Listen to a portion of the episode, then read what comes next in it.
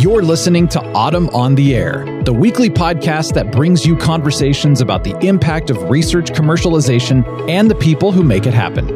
Join us for interviews with patent and licensing professionals, innovators, entrepreneurs, and tech transfer leaders on the issues and trends that matter most.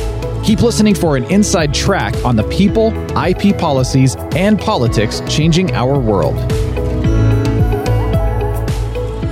Welcome to AUTM on the Air. On today's episode, we'll be exploring the crucial intersection of policy advocacy and tech transfer, focusing on how tech transfer offices can collaborate with research and government relation departments to drive advocacy efforts that resonate in Washington. Joining us today is Kate Hudson, an accomplished legal professional with a wealth of experience in policy and federal relations.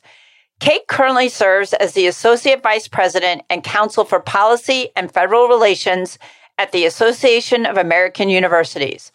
Her diverse portfolio covers areas such as intellectual property, technology transfer, open and public access, data privacy, and copyright issues.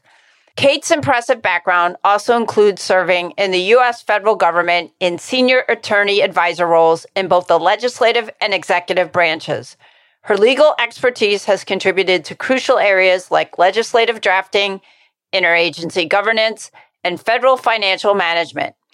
Kate's dedication extends to various associations and initiatives aimed at promoting legal advocacy and volunteer work. I'm thrilled to have Kate Hudson with us today to shed light on the dynamic interplay between policy issues and tech transfer. Welcome, Kate. I'm so excited to have you here on the air. Happy to be here. Well, thank you again for joining us today. And we have a lot to talk about. So I wanted to get started by asking you about the vital connection between policy issues and tech transfer. How do policy issues impact the world of tech transfer and innovation on university campuses? And how do you think these decisions shape the landscape for innovation driven endeavors? This is this is such a great question and I, I wish I I wish I was giving you good news in that oh, it no. have a lot of impact, except that it does every single day here uh, in Washington and with federal agencies um, on the Hill as well, um, and throughout the country. There are um, there's got new government action um, every single day at the intersection of higher education, technology transfer, intellectual property, um, all of those those and research security, all of those aspects that have such a direct impact um, on tech transfer. Um, it's it's happening all the time. It, it, it's like a cloud. Um, there are always pieces being you know moved around and changed, and you know one agency wants to do things this way, or another agency. Uh, is asking, you know, is asking for comments and feedback on a change on a perspective change that they're thinking about. You know, then there's like, you know, all of the permutations of legislation and, and, um, you know, there's, there's so much happening all the time um, with policies related to tech transfer, um, not just in the, the areas I named. There's also, I mean, there's also the entire area of tax and financial services, um, grants, uh, and, and even things, uh, you know, that that are specific to different types of technology transfer. So things that we talk about in like the biomedical space or if we're talking about in civil engineering space like even inside of those niche areas there are things happening every single day that have all different orders of magnitude uh, of impact on technology transfer you know, I'm a patent attorney and I know every day there's changes in, in patent law, no, not only here in the US, but globally. How do you keep up with all this that's going on and changing? It sounds like it's a tremendous job, just the upkeep. Well, you know, that's why I have a full time job. exactly. Sometimes I wish there were two of me.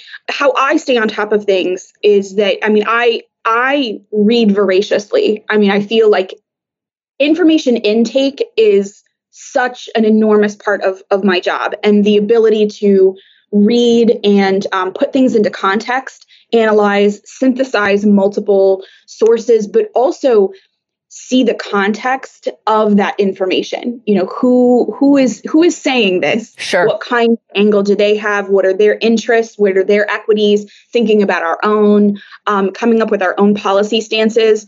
But all of that starts from a huge information in, intake overall for, for myself and for the other um, advocates here at AAU. Yeah, I would imagine would have to. And, you know, keeping on the theme of patents, you know, universities are becoming more proactive in advocating for patent and innovation issues in Washington.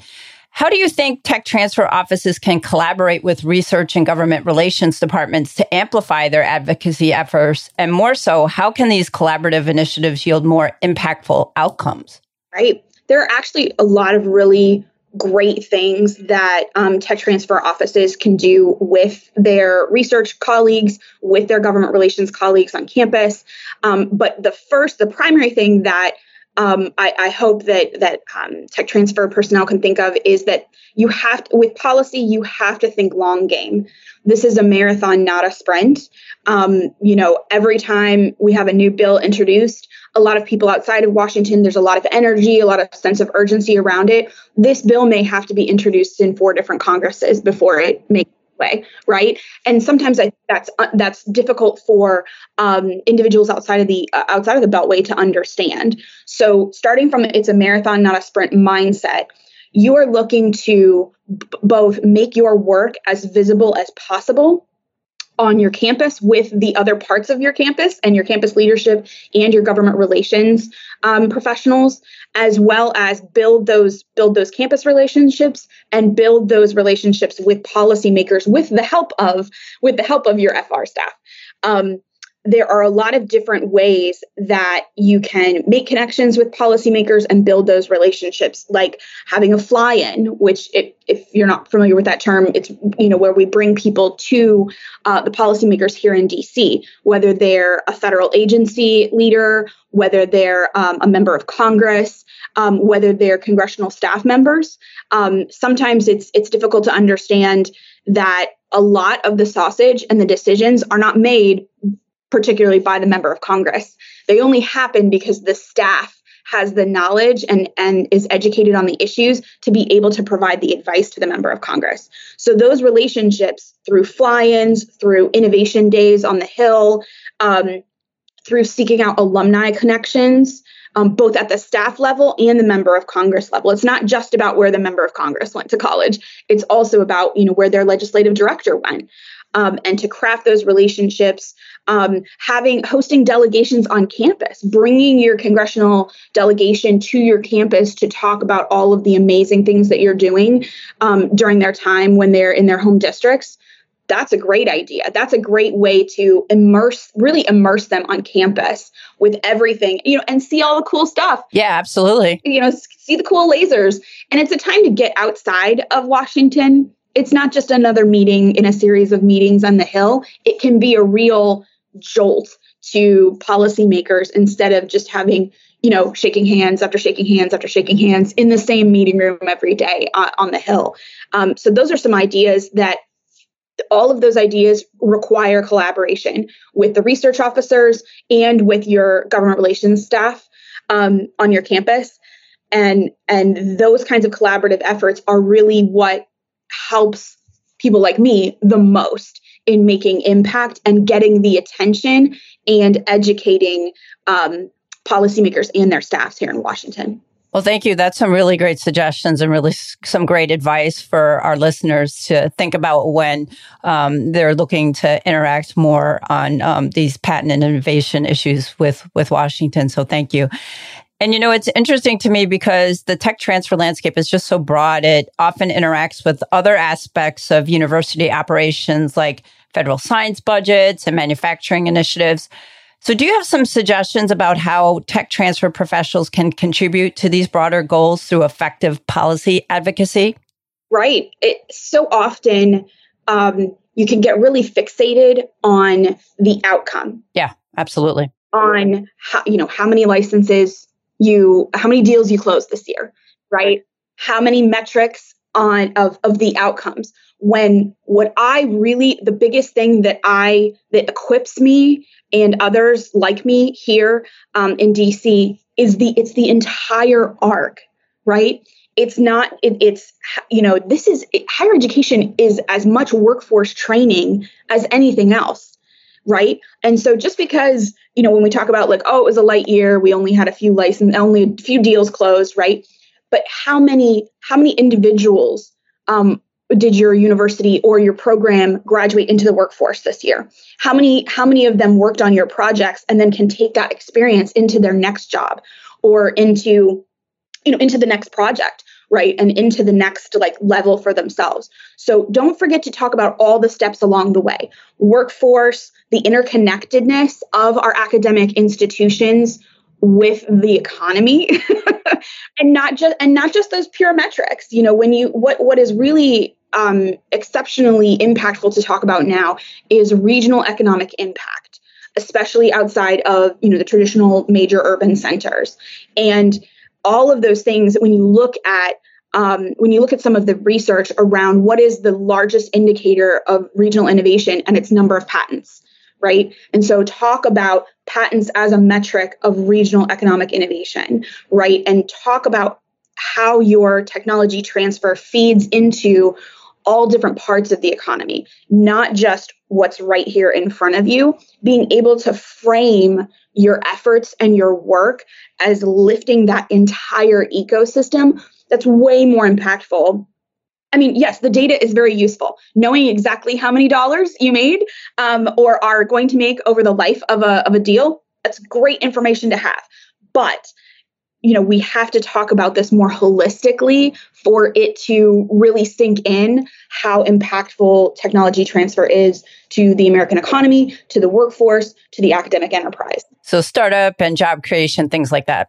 Yeah, that those are great, and those are great things to do um, to talk to talk about. But you need to talk about it in that context of of lifting all the boats, exactly, right? not just a few boats. But how does it impact everything? It's not just the individuals that work at the startup it's they then they then buy a house they then are able to you know have two cars and a garage and a picket fence and a dog and a cat and kids and you know they're going to be paying into your tax system their children are going to go to school there the, all of those kinds of more broad economic factors those are the things that are most impactful with policymakers yeah, and the collaboration doesn't stop there, does it, Kate? You know, um, and I wanted to move on and talk about how tech transfer professionals can effectively share their passion for innovation with policymakers to help bring the importance of tech transfer to the forefront of their discussions. So, Kate, what would you say and what would you suggest that tech transfer professionals can do to help government relations teams effectively convey the importance of innovation and tech transfer when engaging with these policymakers? Right, right. Um, your a number one thing is to fight the decentralization culture on our university campuses. Um, it, it, it is a product of you know many many many years, but I continue to be um, astonished by how decentralized many universities truly are.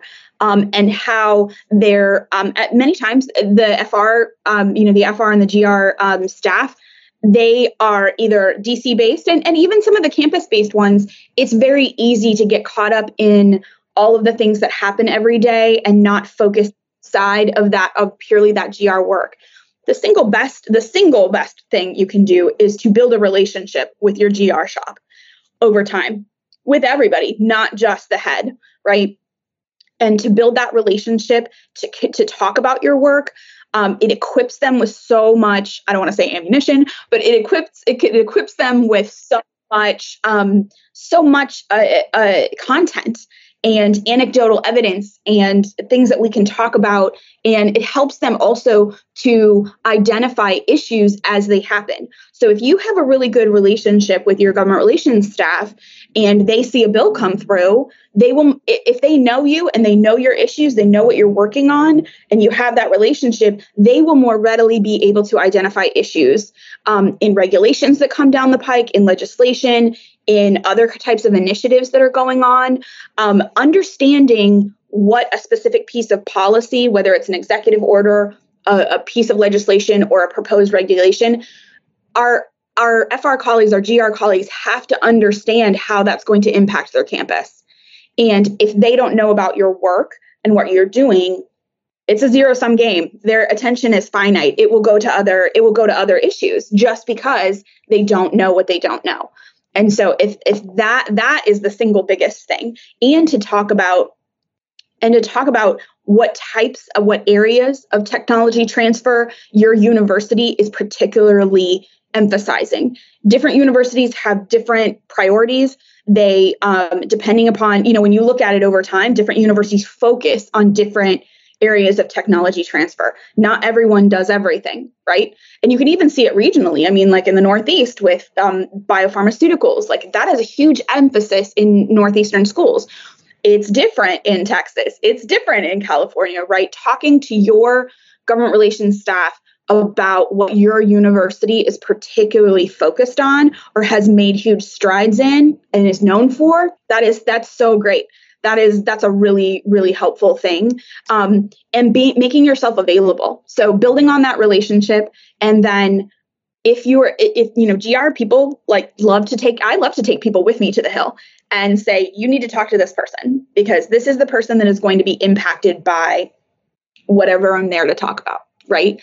And so you can learning to tell your story and your and your certainly your gr staff can talk to you about how to communicate your story how to um, how to bring about that that narrative. Um, but the first thing is you have to fight that decentralization to make that kind of relationship. Um, you can also get involved externally right? You can also like uh, associations like AUTM um, and others you can get involved as a technology transfer person uh, even in, in a specific area. If, if you are focused on ai you can you can you can work externally with other thought leaders and other groups and associations in a particular area of focus or it can be about your profession like with AUTM. Um, and working externally you will learn a lot and you can aid them in in crafting their stances for policymakers as well. And, and working both internally and externally is a really great way to bring all of those issues to the to the forefront yeah, I think getting involved in organizations like AUTM and AAU and others is a really great way to help make an impact and engage with policymakers and people like yourself. So, Kate, given your role at AAU, I know you're deeply involved in guiding policy discussions related in tech transfer and research. When it comes to the current policy landscape in Washington that we're experiencing now, what are some of the pressing issues that are emerging that have a direct impact on the daily work and aspirations of tech transfer professionals? Right. So, my work so often is guided specifically by the political context in the landscape that is emerging. Um, we are at a very interesting time right now in, in the sense that the realization that our economic security is hugely related to our national security, particularly as it relates to uh, China and um, Chinese American relationships and trade and intellectual property issues. So, at this moment, right now, um, having the ability to know that political context and frame our efforts and demonstrate those efforts as a way of satisfying um, the, the the now recognition that we need to reshore domestic manufacturing, that we need to um, that we need to make assurances that our supply chain is is protected and not um, and not necessarily completely dependent on a foreign um, country. Um, the the context of those discussions, that realization right now it's very, very helpful for technology transfer, in my opinion, because we can frame the authorizations and appropriations that the federal government is making for research dollars, but is also appropriations that are made to programs like the SBIR STTR program, other SBA, other Small Business Administration um, initiatives, things that are happening in tax with either tax cuts or changing um, changing the way that um, specific credits can be claimed.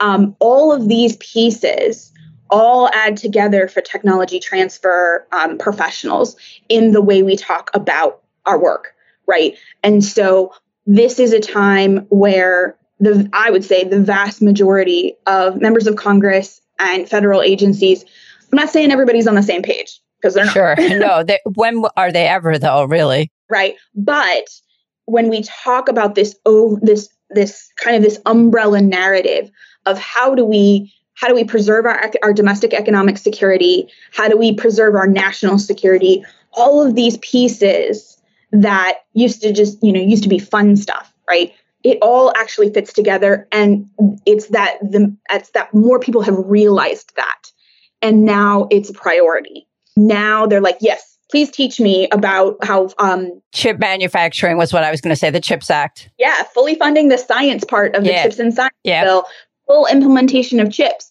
how are those it's it's a much easier task now to draw that line for policymakers directly from economic and national security to your work. And so thinking about crafting your story and crafting your narrative in those terms in a way that will that grabs attention uh, that's a it's a great time a great time for that political context. Yeah absolutely. So that's definitely something that is having an impact um, talking about innovation, talking about intellectual property. It's a hot time for IP law on the Hill right now. Last this last Congress and this Congress have been very hot. Yeah, there's been a lot of activity. Thom Tillis is back at it again, trying to fix subject matter right. eligibility in Section 101. So yeah, there's there's a lot going on. And you had a big shift too with Senator Leahy's retirement as well you know he he was definitely a big player for better or for worse in I in the intersection of IP um, and policy there uh, in DC and you've had a, you've had a major shift. But this is a bipartisan issue.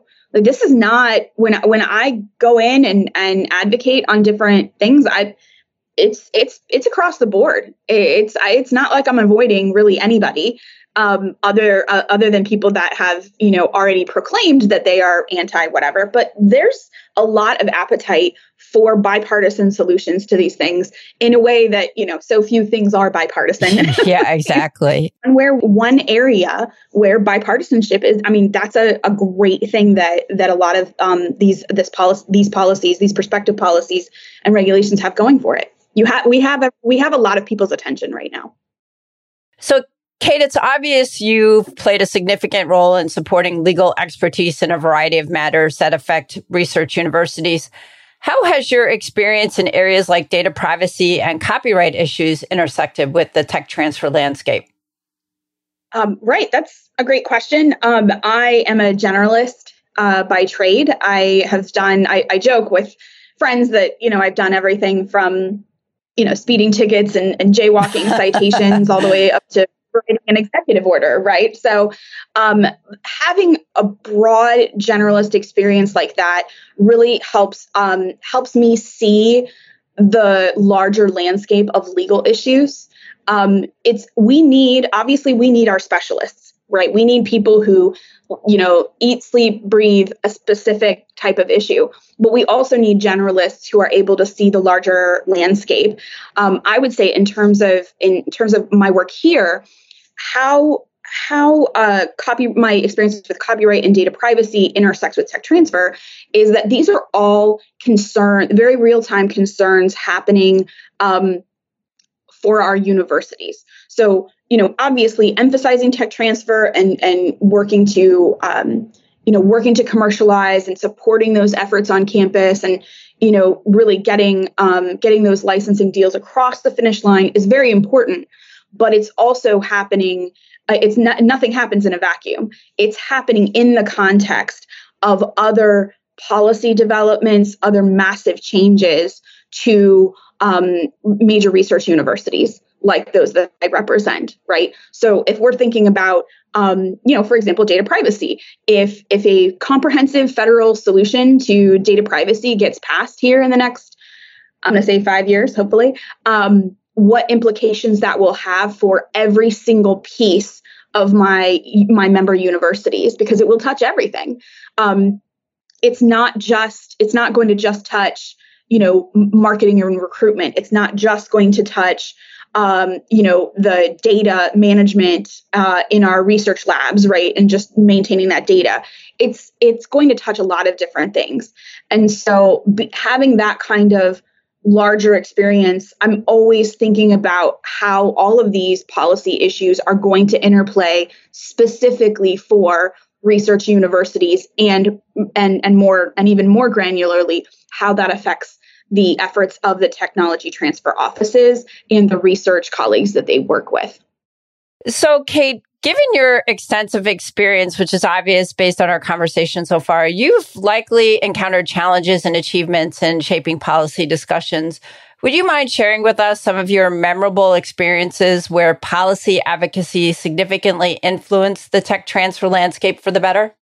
Right, absolutely. Um, as it relates to tech transfer, I think I a, a really memorable recent experience for me has been um, being uh, you know being a, a, resource and providing um, baseline education on on the Bayh-Dole Act and, and march-in rights. It is very it's a hot topic. Very hot topic. Yeah, Joe Allen and others who have been talking about it. Yes, Joe is very passionate about it, as you know. I'm sure you know him. yes, and and and Joe is great. Joe is a great colleague, um, and it's great to have that institutional memory. Someone who was in the room where it happened, right?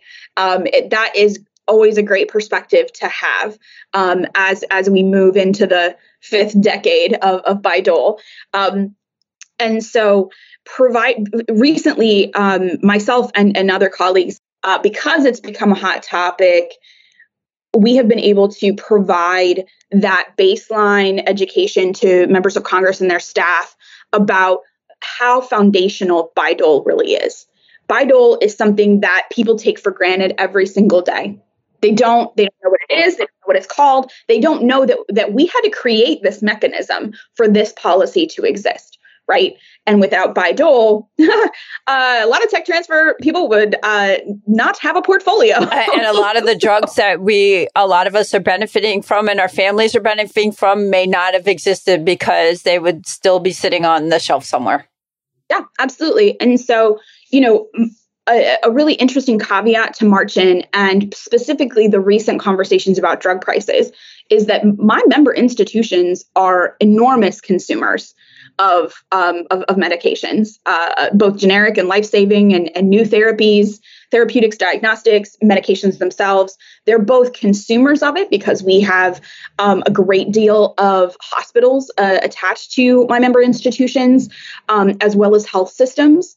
Um, but we also are the other side of that as well. We are the researchers, we are the discoverers of the nascent and embryonic um, technology coming out of this research, right, that then moves towards commercialization. So we occupy both sides of this debate. And that's what I like to stress to policymakers is that we we are not just one side of this equation, we are both of them. And um, and so for us, we want we have provided that that education to them understanding how we go from you know a, an initial research study to you pulling a medic an over the counter medication off of the shelf right? What happens in between that? 10 15 years and billions of dollars yes. Exactly. The vast majority of americans do not understand the legal foundation that's under that's underneath that. It is very listen it is very on vogue right now to call for march-in rights on um, on on medic on drug to in as a mechanism for possibly lowering drug prices. I we can talk more about that later, but it's not going to get them what they want. But most people do not understand that ecosystem and what drives it. And so for me, most recently being able to to do that for to provide that education and that information to individuals who are being asked to support either a, a full repeal of Bayh-Dole or uh, to, to, support um, pet- more petitions for march-in rights or to eliminate the need for a petition for march-in rights. To, so to combat all of those um, so-called creative solutions by providing that that information, I'm particularly proud of that. Equipping them with information that they need to make an informed decision, so that they don't vote for something and then say, "Well, but I had no idea that's how it worked." Right? We want everyone, regardless of party affiliation, we want our members of Congress to be able to make educated and informed choices about the policies that impact America. And being able to provide that information, I'm very, I'm very proud of that, regardless of whether the member of Congress actually eventually agreed with our stance or not.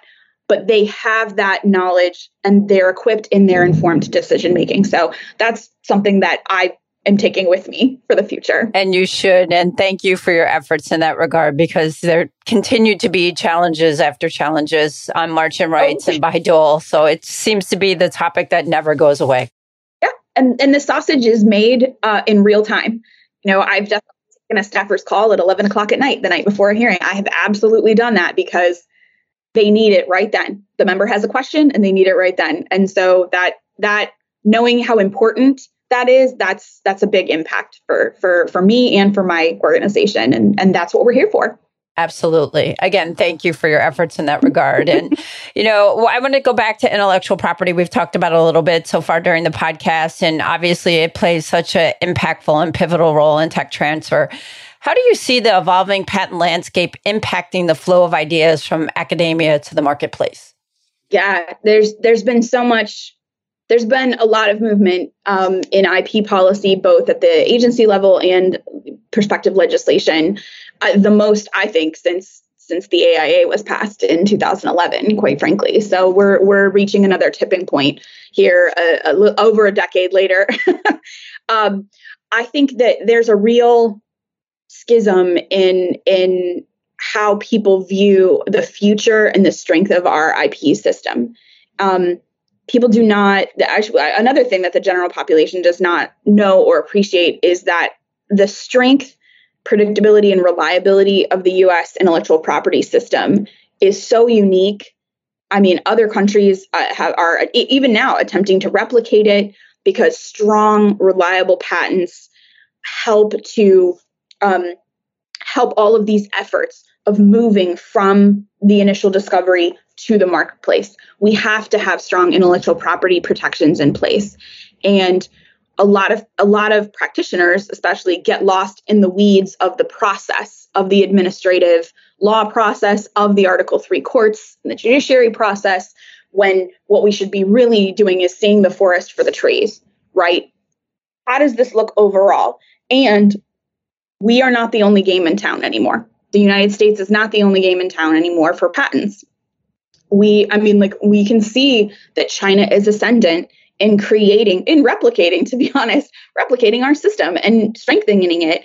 And I mean, even research that was released this morning talked about how how much progress they've made um, in terms of of their infringement damages actions, their ability to issue injunctions, things that we are faltering on.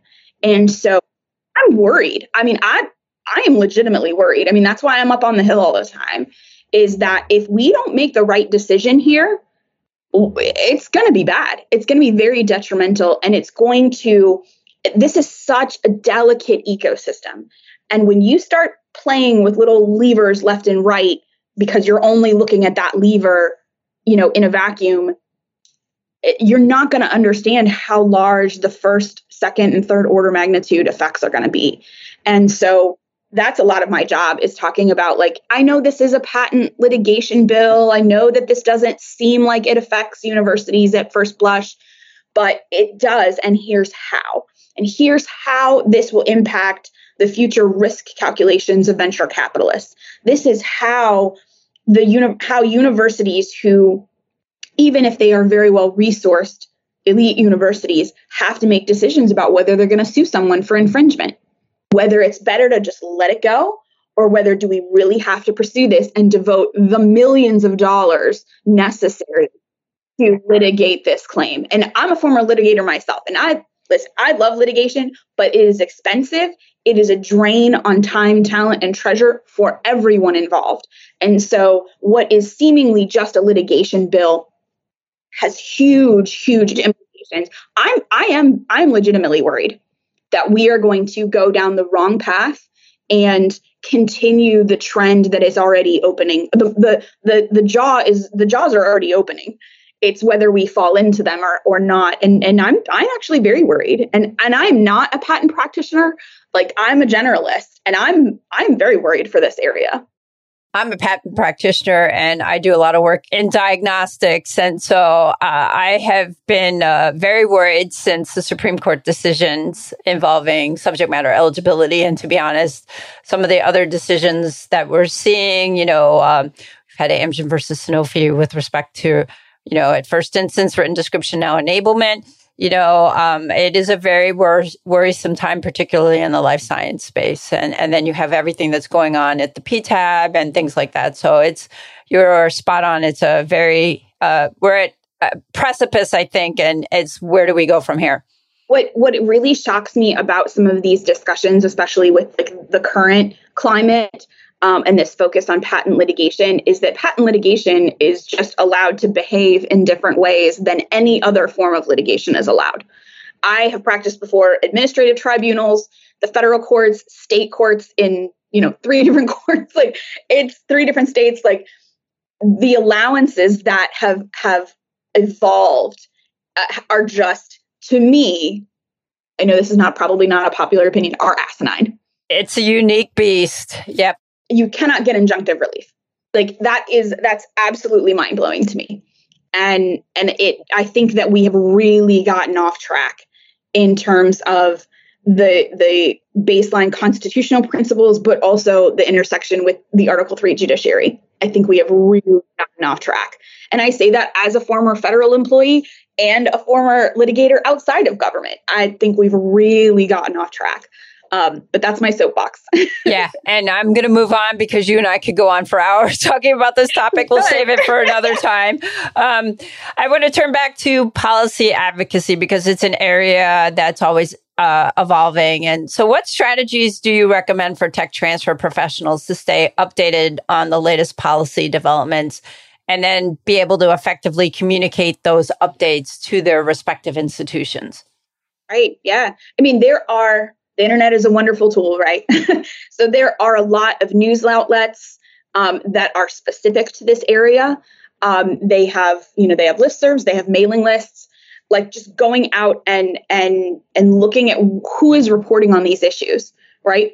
Google an issue that you're that you're curious about and see who is talking about it see who's talking about it on Twitter. You know, Twitter obviously um, the the best and worst of humanity we see on Twitter, to be honest. But a lot of people share papers and resources um, and other kinds of um, really informative um, pieces uh, on there. Um, and it can lead you further down the, the garden path of finding more um, more reputable sources and things like that to to inform yourself about those updates. Um, I always tell people look for the niche news and blogs. Look. At, uh, subscribe to the relevant the relevant agencies the agencies that you intersect with the most they all do newsletters. They all do press releases. They all have twitter handles. Subscribe to them. It's free. It's free content. It's easy. Um, there are a myriad of associations in any given area, both on the professional level, the issue area, and then a lot of them are very specific, like the National Academy of Inventors. Um, is great if you are in that space. They talk about all of these issues that pertain to inventors across the board, not just a specific type of inventor. Um, associations like my own, we put out information every single day on what's happening in Washington, and that can be delivered straight to your inbox. You don't have to go hunting for it. Um, paying attention to your congressional delegation. They also have Twitter hand. Most of them have Twitter handles. They issue press releases. You can see where where are they visiting in your district. What are they focusing on? Um, all of those kinds of passive pieces of information can help you get more immersed in this and to stay up to date on it. Um, you know, a lot of the relevant associations and orgs that that this is like for me, like this is my full time job. A notice of proposed rulemaking, I'm absolutely pushing that to my members. If I think it's something that they need to comment on, I am pushing that to them and say, you know, please take a look at this. Tell me how this is going to impact you specifically, something you're working on or something you've worked on in the past. So those kinds of like, those kinds of passive interactions can help inform um, individual tech transfer um, personnel, and they can learn more about what's happening in this space, and and also get involved. Like that tails back to our previous question about how to get involved. Just taking in more information and being aware of the context um, outside of your university, those will lead those those will lead to to greater amounts of knowledge and involvement and engagement. Thank you. Those are some great suggestions. And I want to go ahead now and move from a micro to a macro perspective and ask you about how policy advocacy and tech transfer can contribute to the broader national innovation ecosystem and help foster economic growth.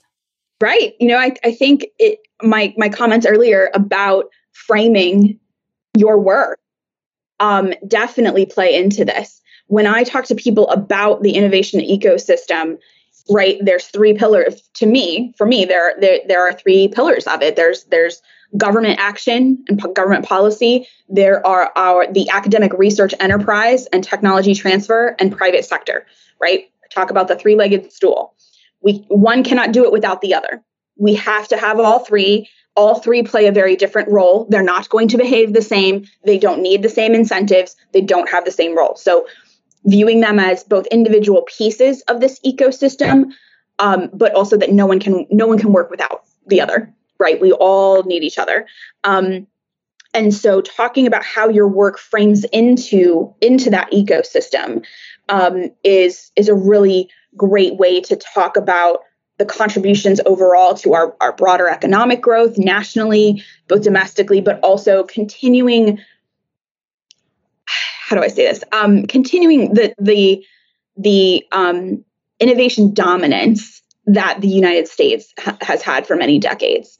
We have a lot of competition, um, and it's it's easy to become reactionary and, and try to shut things down when when what we should be doing is leaning into those three pillars leaning into it and so um, the broader national context and international context, to be honest, like looking at how your work writ large, um, not just the outcome of the research, not just how this singular technology is going to advance our society, but the whole work is all part of that national innovation ecosystem. And it's not just startups, it's not just, you know, it's not just little and big tech. It's it's everything. It's agriculture, um, it's it, you know it's it's software it's agriculture it's engineering it's infrastructure it's all of these different pieces it's very the when you use the innovation uh, buzzword people immediately think of like startups and technology in silicon valley and to be honest that doesn't pull well with everybody no not really well Theranos has been in the news for the last few years, and I think it's left a bad taste in a lot of people's mouths. Let's face it.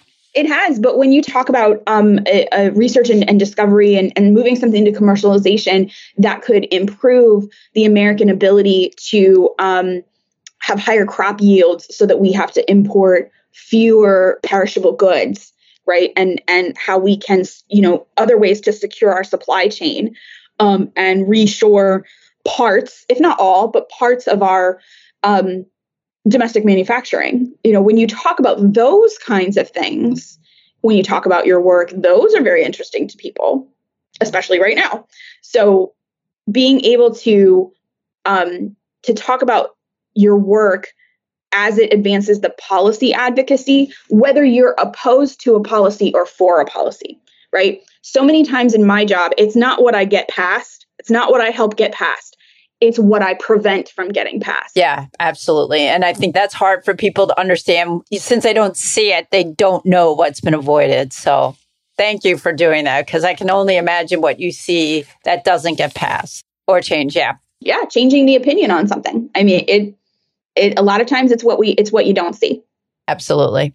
And that's why the work you do is so critical. So, Kate, as the podcast comes to a close, I wanted to ask you what advice would you offer to tech transfer professionals who are keen to make their voices heard on policy issues? And how do you think they can effectively contribute to the advocacy undertaken by their respective institutions? Yeah, they have to get visible. They have to get visible both on their own campuses and externally, to be honest. There are plenty, there are quite a few tech, um, tech transfer um, you know, professionals that I they maybe they're at a member institution, but I heard about them and read about them because of something on LinkedIn or Twitter. Um, they can, you know, becoming a thought leader or at least being visible about your work. Hey, we secured this massive deal, or you see an article and you say, you know, I, you know, I, I disagree with the author on this, and the, here's how it will affect me and my campuses. It doesn't have to be PR, quote unquote. Like it doesn't have to be rah rah PR. You even having a contrarian opinion to something is very helpful in demonstrating that maybe other factors have not been examined in research, or the or the journalist failed to take into account other factors. That happens quite a bit. Um, but getting visible, crafting those relationships not only like crafting those relationships across your educational enterprise, uh, across your academic enterprise, I should say. Um, the relationships with your GR staff, the relationships with your research officers, and those relationships externally, right? Your corporate partners, right? If there's a bill or a, or a regulation that is going to affect your um, your ability to work in tech transfer, your private sector partners should know about it. And your private sector partners also have people here in DC. And so if you can bring to bear the leverage and if and, and influence of both your campus and your private sector partners, that can be very persuasive. Very persuasive. So, who are your friends and allies that can help take up a cause when you need them to, when you're alone on something? Because in the end, if you're affected by it, eventually they will be affected by it. Um, and typically that's easy for them to see. Not not every time, but most of the time, it's very easy for them to see how an effect to you is going to be an effect to them eventually, and they may help weigh in. So getting that visibility and crafting those relationships, and just be loud about your work be loud and great about it like be be really like i know that's i know a lot of people are uncomfortable about, with that but like leverage social media and be loud about your work and the visibility will come to you. The interactions will come to you. Hey can i pick your brain on this? I'm struggling with this regulatory you know um, issue that's popping up. You could get contacted by you know an agency policymaker who's just i'm struggling to write this regulation. Can you help me? That's great. And that kind of interaction is is priceless. Like that's absolutely priceless to be able to shape it that way to help them give them the information that they need so they understand the impact before a policy is enacted. That's that is like that's priceless interaction. Well again thank you for the great advice and thank you kate for being on the podcast today and for sharing your extensive insights into the world of policy issues and tech transfer. This has been an absolute pleasure. Thank you so much for having me. I really appreciate it Thanks for listening to AUTM on the Air with Lisa Mueller. Get social with us and share your thoughts. You can tweet us at AUTM or visit us online at AUTM.net. We'll be back next week on the air. Be sure to join us.